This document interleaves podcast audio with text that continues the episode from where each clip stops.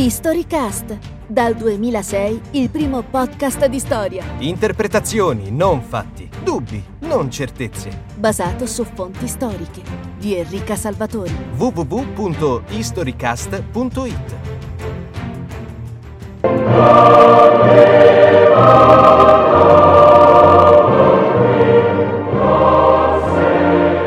Credo che molti di voi abbiano riconosciuto l'inno che si sta dissolvendo. God Save the Queen, Dio salvi la regina, che in questo peculiare momento si indirizza alla regina del Regno Unito, Elisabetta II. L'inno nazionale britannico è ovviamente più vecchio della longeva Elisabetta e più antico della sua sempre longeva antenata Vittoria, ma non è coetaneo del Regno inglese. Vanta la primogenitura su tutti gli inni nazionali mondiali, ma nacque solo nel 1745 e anche se oggi è rappresentato in numerose occasioni pubbliche di buona parte del globo, dato che si è diffuso in tutti i paesi del Commonwealth, possiede un testo che non so quanti sentano autenticamente vibrare nel proprio cuore. A Dio infatti è chiesto non solo di salvare la regina Elisabetta, ma darle anche vittoria, felicità e gloria disperdere i suoi nemici e farli cadere, confondere i loro intrighi, frustrare le loro manovre disoneste. Perché mai un inglese o un neozelandese del XXI secolo dovrebbe desiderare che Dio faccia tutte queste cose suona effettivamente strano. Come allo stesso modo ci appare assai stridente, ascoltato oggi, il God Bless America, onnipresente nella cultura statunitense a tutti i livelli, politico, popolare materiale, come se la religiosità contemporanea potesse ancora accettare un Dio difensore e paladino dei soli confini nazionali.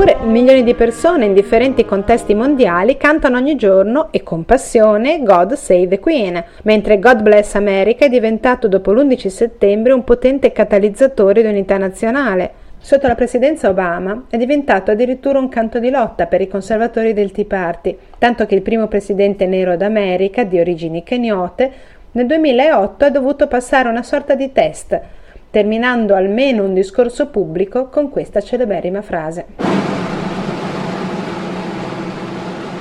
Nazionali,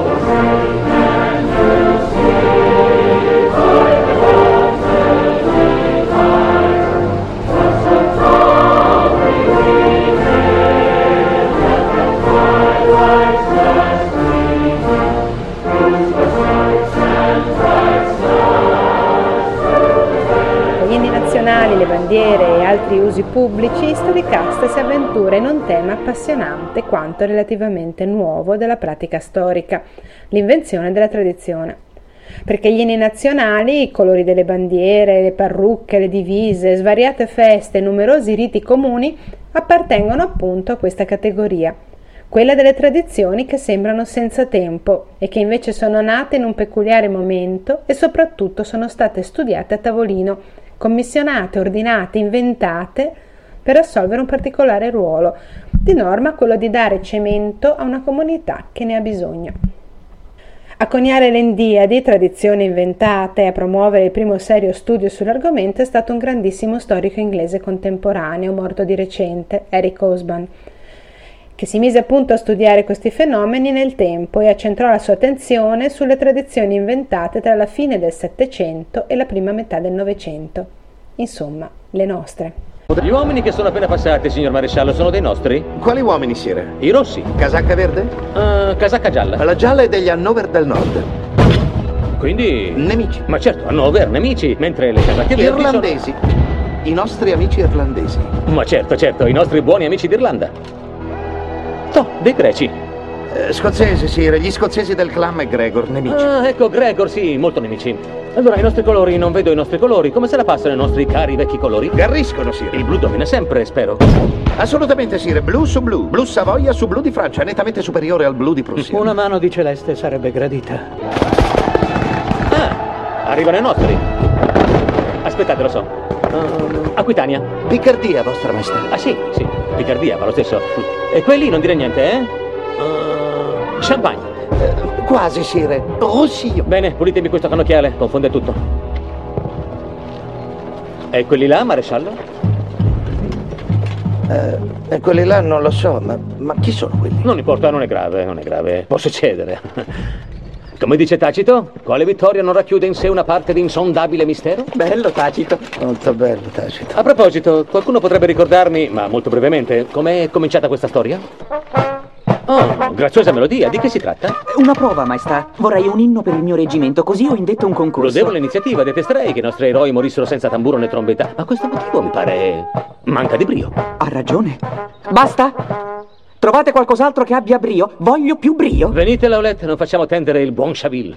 La scenetta gustosa che avete sentito viene da Fonfon la Tulip, il tulipano d'oro, film del 2003 di Gerard Kravchik. Un'irriverente ricostruzione delle guerre tra stati nel secondo Settecento e quindi di un periodo in cui il sentimento nazionale in Francia, come altrove, era ben lungi dall'essere radicato tra i sudditi come dall'essere espresso da peculiari simboli. L'inno inglese da cui siamo partiti è un esempio curioso ma al contempo emblematico di queste condizioni. Venne rappresentato nei teatri londinesi nel 1745, quindi si presume per onorare o consolare re Giorgio II Hannover, dopo la disfatta subita dai Giacobiti. Ma c'è chi sostiene, e ve ne sono le ragioni, che la canzone nascesse proprio in ambito giacobita e quindi a sostegno degli Stuart contro Giorgio di Hannover. Quale fosse la verità, la canzone divenne indubbiamente rapidamente popolare, ma non si caratterizzò subito come inglese, tanto che venne adottata dalla Confederazione Germanica, passando poi nel 1870 con altro testo all'impero tedesco. Nel tempo ha subito diverse varianti e la versione definitiva si deve a Giorgio V che nel 1933 emanò un apposito decreto stabilendo ritmo e orchestrazione. Quindi a prescindere dalle intenzioni di chi lo creò, un musicista ignoto, tra la fine del Settecento e nel corso del secolo seguente la monarchia inglese ritenne estremamente utile usare quest'inno per cementare la fedeltà dei propri sudditi e soprattutto alimentare in una vastissima compagine di stati diversi l'amore per il re o la regina di turno. Fu un processo in parte spontaneo, ma in larga parte voluto ed estremamente funzionale, dato che l'inno inglese non solo vanta una fortissima tradizione, per quanto inventata, ma ha dato il via a decine e decine di inni nazionali. Se oggi non concepiamo una nazione senza il proprio inno, lo dobbiamo a un re britannico, anche se non sappiamo bene se era Giorgio II Hannover o il pretendente Giacomo III Stuart.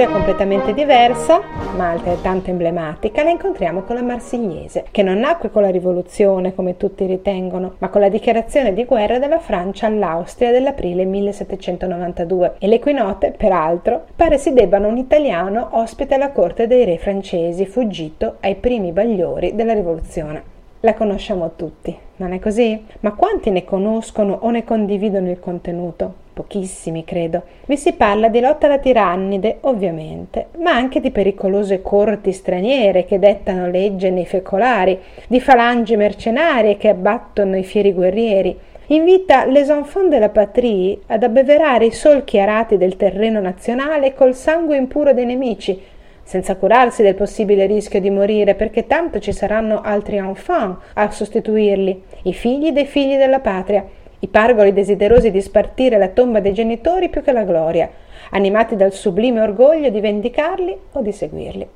Quando sentiamo la marsigliese noi tutti ci infiammiamo, sentendoci partecipi degli ideali della rivoluzione francese, ma non lo facciamo perché ci giunge l'eco dei canti rivoluzionari della fine del Settecento.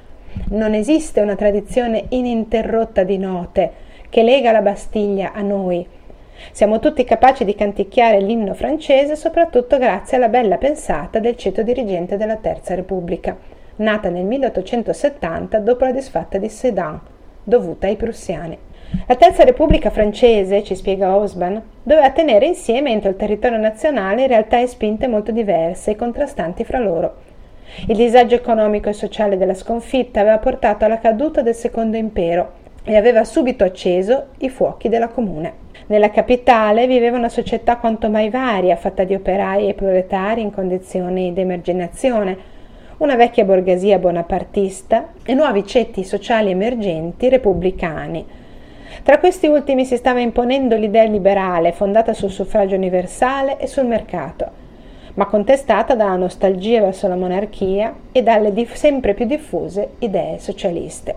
La Francia era composta da un insieme informe di cittadini in cui fiorivano tutte queste idee, socialismo, repubblicanesimo, monarchia, senza dimenticare le radici cattoliche della larga base contadina. I borghesi liberali della Terza Repubblica pensarono allora di cercare nella storia recente motivi e singoli di unità. Il momento fu individuato nella rivoluzione, ma non in tutta la rivoluzione, solo nel passaggio meno ambiguo e più condivisibile, la Bastiglia. Venne così creata la festa del 14 luglio, nata nel 1880, quasi un secolo dopo l'evento, e si ripescò dagli archivi musicali l'inno che si era diffuso maggiormente all'epoca, la marsigliese appunto, che aveva anche un altro grande pregio, indirizzava l'odio collettivo verso un nemico esterno, gli austriaci di allora, i prussiani del presente. A queste iniziative si affiancò poi in maniera sistematica e deliberata la produzione di Stato e rappresentanti della Repubblica, la ben nota Marianna, la diffusione del motto libertà, eguaglianza e fraternità e l'elaborazione definitiva del tricolore blu, bianco e rosso, che poi ha dato il via a tanti tricolori nazionali, tra cui quello italiano tutte tradizioni inventate che furono assorbite e fatte proprie dai francesi dell'epoca perché il contesto era estremamente favorevole al loro accoglimento, in sostanza perché la collettività ne percepiva il bisogno. La tradizione inventata è infatti un insieme di pratiche rituali e simboliche, molto regolamentate, che pretende di affrontare le proprie origini in un passato più o meno lontano, ma che in realtà ha una nascita precisa, spesso deliberata, tesa a creare un'unità di fondo in continuità col passato e quindi a cementare un gruppo sulla base della sua presunta storia. In tutta la nostra storia si possono registrare innumerevoli tradizioni inventate, ma secondo Osman un periodo particolarmente fertile si registrò tra la fine del XVIII e gli inizi del XX secolo, quando i cambiamenti sociali, politici e culturali furono di così ampia portata e talmente destabilizzanti da rendere insufficienti le vecchie e consolidate consuetudini. Pensiamo ad esempio alle feste e ai riti contadini, e a rendere necessari nuovi momenti di condivisione collettiva. Il bisogno di una nazione e soprattutto la necessità di garantire la fedeltà dei sudditi furono potentissimi generatori di tradizioni. La più curiosa, perché involontariamente ironica, è quella del kilt scozzese, che i romantici trasformarono nell'abbigliamento nazionale delle Highlands identificativo addirittura dei clan, quando invece è frutto della bella pensata di un imprenditore inglese, che ritenendo non particolarmente pratico il lungo plaid usato dalla gente comune delle Highlands per lavorare e ripararsi dal freddo, lo trasformò nel pratico gonnellino che tutti conosciamo. Ma gli scozzesi della fine del Settecento e soprattutto del secolo seguente avevano la necessità imprescindibile di recuperare simboli e segni del loro essere nazione, e l'unione tra kilt, tartan e clan divenne così una tradizione inventata di incredibile forza. Requiem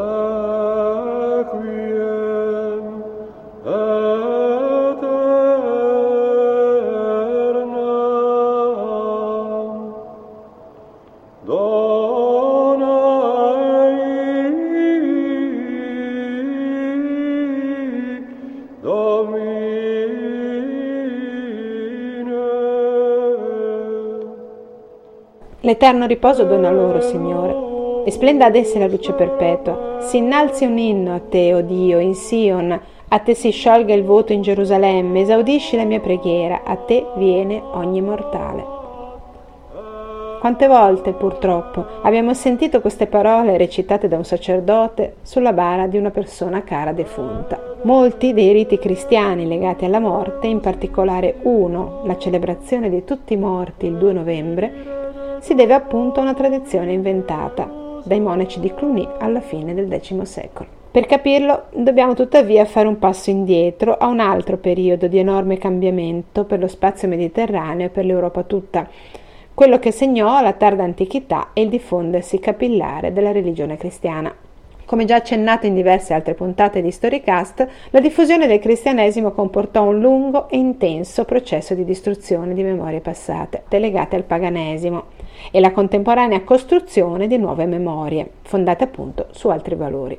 Una novità evidente nella credenza cristiana rispetto al passato è il grande valore dato alla morte come momento di passaggio a una vita migliore, più vicina alla divinità. Inizialmente si celebrò il Dies Natalis, ossia il giorno della vera nascita, solo per la data di morte dei martiri. Costoro per definizione erano morti in stato di santità e quindi la loro dipartita coincideva in effetti con la loro autentica nascita alla destra del Signore.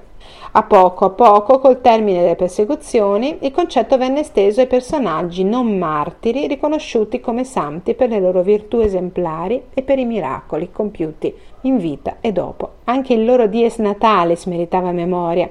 Nacquero così calendari in cui si annotavano non solo le feste più importanti e comuni a tutta l'Ecclesia, ma anche i dies natalis dei diversi santi, Calendari che nei primi secoli ricordavano solo alcuni personaggi, nei secoli successivi si fecero però sempre più affollati, fino a quelli che usiamo ancora oggi.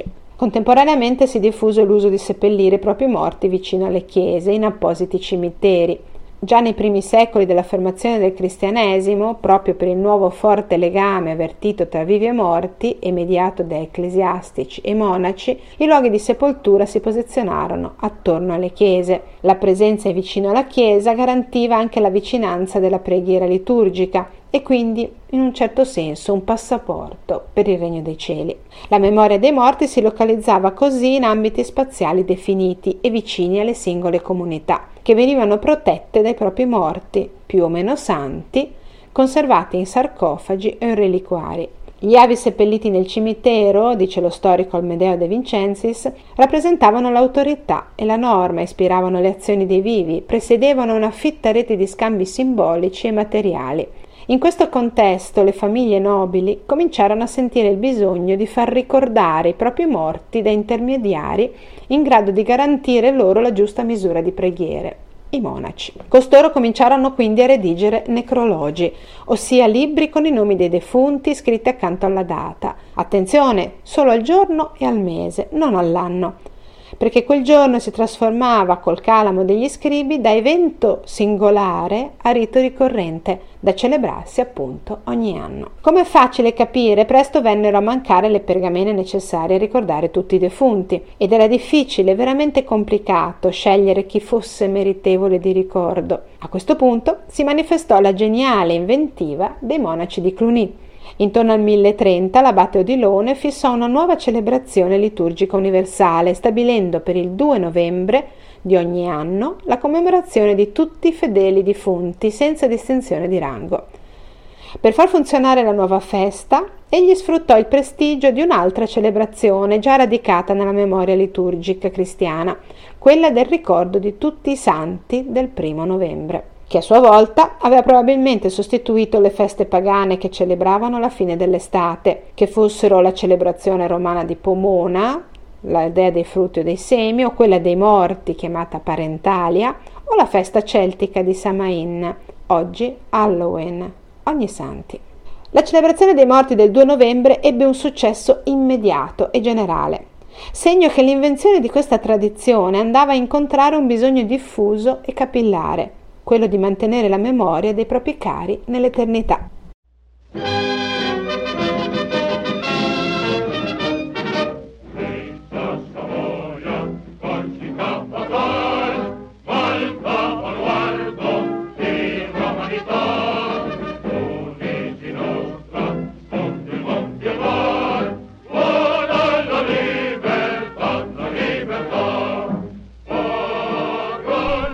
Sempre l'invenzione di una tradizione riesce.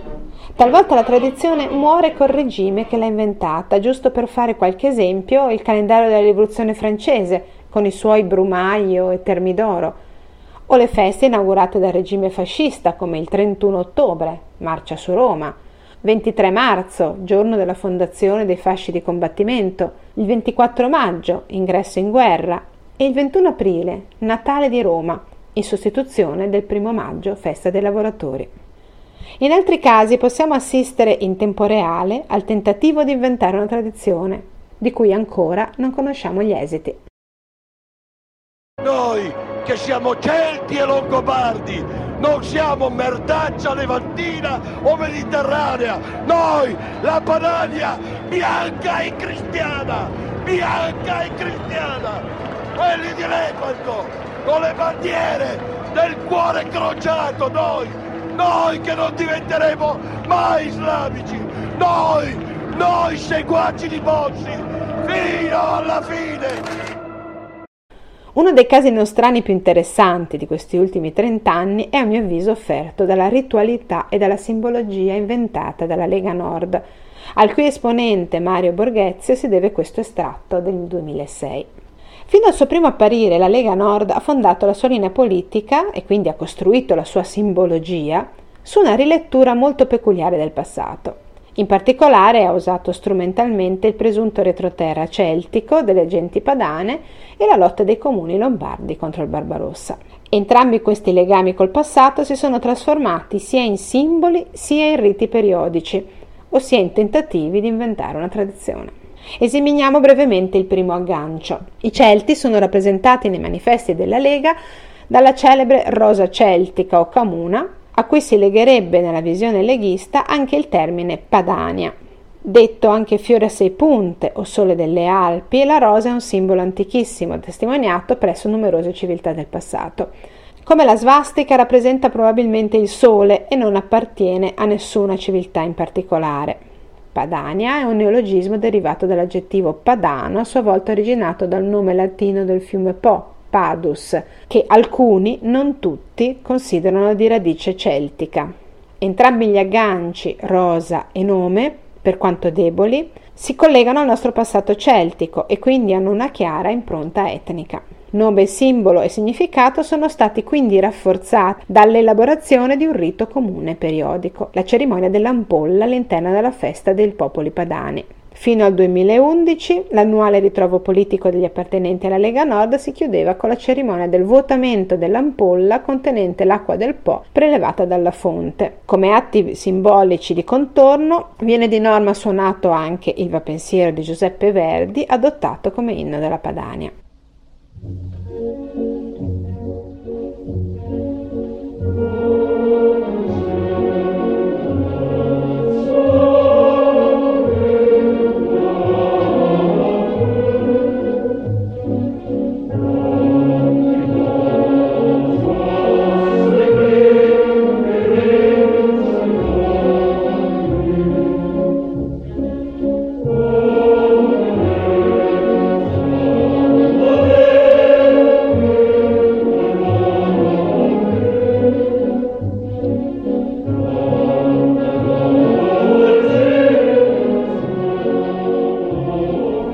Sostanza la Lega Lombarda, recuperando il Po e la Rosa Camuna, riconoscerebbe un'originaria unità etnico-culturale delle popolazioni lombardo-venete e la individuerebbe nel momento in cui il nord Italia era appunto popolato da un insieme di tribù celtiche. Va da sé che è una base storica debolissima e sostanzialmente falsa, perché gli stessi studiosi oggi fanno una fatica enorme a definire i Celti. Secondo Daniele Vitali, archeologo dell'Università di Bologna, tra i maggiori esperti italiani, greci e romani non avevano dubbi sull'esistenza dei Celti né sulla loro area di influenza. Attorno al 500 a.C., lo storico greco Ecateo chiama Celtoi gli abitanti dell'entroterra marsigliese. 130 anni dopo, Erodoto sostiene che il Danubio nasce nel territorio dei Celti Infine Cesare dichiara che quelli che noi chiamiamo Galli si definiscono nella loro lingua Celte. È chiaro quindi che per gli uomini del Mediterraneo antico gran parte dell'Europa continentale era una zona abitata da una popolazione che si definiva celtica. I Celti quindi occupavano in epoca antica una vastissima zona dell'Europa centro-settentrionale.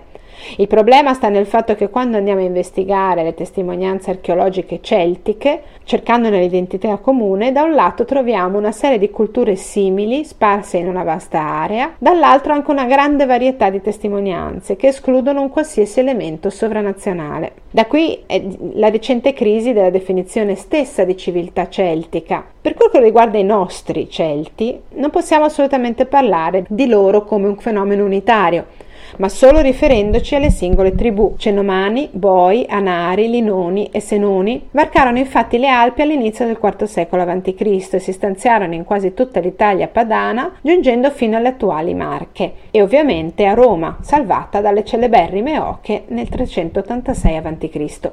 Quello che arrivò però non era un popolo, era un insieme disomogeneo di gruppi diversi tra loro. Ogni popolazione instaurò con Etruschi e Romani rapporti diversi a seconda dei casi. I Cenomani diventarono i più fidati alleati di Roma, al punto da frantumare la compagine celtica e di essere poi totalmente assorbiti dalla cultura latina.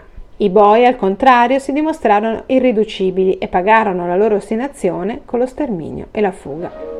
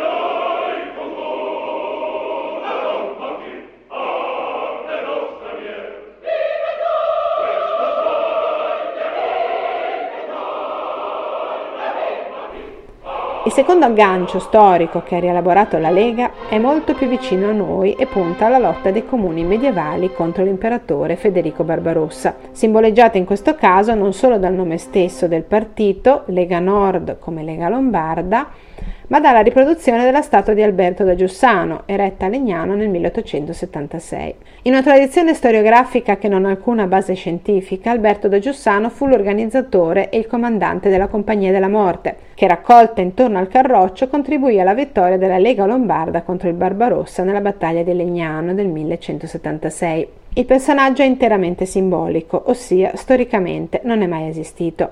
Le testimonianze che lo riguardano sono infatti tutte molto più tarde rispetto all'epoca in cui presumibilmente visse. La sua leggenda si sviluppò nell'Italia tardo-medievale ed ebbe un successo notevole a causa di diverse ragioni storiche via via determinatesi. Usando questo riferimento, la Lega Nord intende ovviamente sottolineare una, un'altra presunta continuità storica, meno etnica e più politica esaltando la naturale combattività dei popoli padani contro qualsiasi pretesa centralista e la capacità di collegarsi in federazione mantenendo le singole autonomie. Giusto en passant si deve precisare che l'originaria Lega Lombarda fu effettivamente un'alleanza di comuni lombardo-veneti contro le pretese fiscali e autoritaristiche di uno Stato, l'impero, ma è altrettanto vero che fu una lotta contingente finalizzata a un motivo particolare, non ebbe alcuna base etnica, non promosse nemmeno nelle nelle intenzioni la creazione di uno Stato geopolitico stabile e infine ebbe come potente alleato uno Stato dell'Italia centro-meridionale,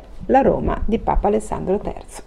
La tradizione collegata con questo particolare episodio della storia italiana si manifesta in occasione dei raduni di Pontida, in provincia di Bergamo, lì dove si sarebbe tenuto un fondamentale giuramento nel 1167, peraltro non testimoniato da alcuna fonte. La prima edizione del raduno di Pontida si è svolta nel 1990. Sul sacro suolo viene issata la bandiera della Padania e viene di nuovo suonato il vapensiero di Giuseppe Verdi. I rappresentanti locali del partito qui giurano con le seguenti parole. Oggi, sul sacro suolo di Pontida, di fronte alla sua millenaria abbazia e alla storia, dopo otto secoli or sono i nostri comuni riunirono in lega e giurarono di combattere contro il potere straniero. Noi rappresentanti dei popoli padani si giura di difendere la libertà dei nostri popoli padani dal potere romano e ciò si fa giurare anche ai nostri figli.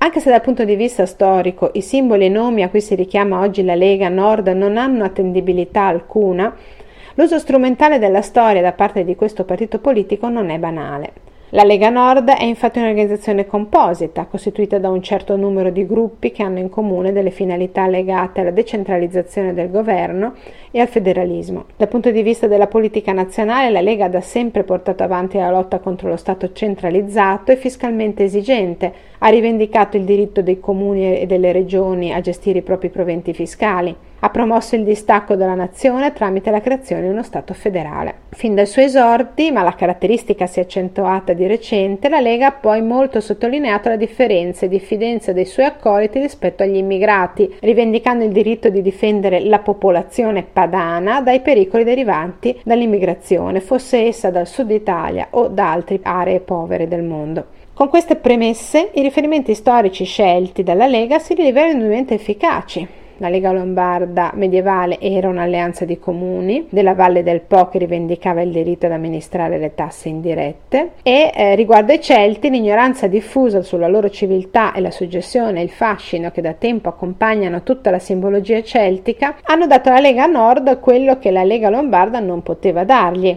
la matrice comune etnico-culturale. Poco importa che questa non sia mai esistita, nel linguaggio comune celtico significa originario e tanto basta. Quello che qui interessa rilevare è che quasi dal suo sorgere gli esponenti della Lega Nord hanno dato notevole peso non solo alla simbologia, ma anche alla ritualità del partito, collegandoli entrambi strettamente ai riferimenti storici che abbiamo descritto. Hanno cioè deliberatamente cercato di inventare delle tradizioni, sperando che queste ottemperassero appunto al compito che è loro proprio, ossia quello di cementare una comunità eterogenea dando loro una coesione superiore, altamente ideologica e lontana nel tempo. Non possiamo ancora dire quanto e se questa invenzione avrà successo ossia se le tradizioni inventate incroceranno un reale profondo bisogno della popolazione del nord Italia. Attualmente non sembra, ma è ancora presto per dirlo. In ogni caso, i riti e i simboli delle idee politiche, anche quando di ben altra scala, come ad esempio le tradizioni sorte col diffondersi dell'ideologia comunista, con le sue bandiere rosse, le falci e i martelli, hanno in genere una vita relativamente effimera sulla scala della storia umana. Imparare a riconoscerle e a capirle a fondo ci può però aiutare a valutarle sempre in maniera critica. Avete ascoltato un episodio di Storycast? www.historycast.it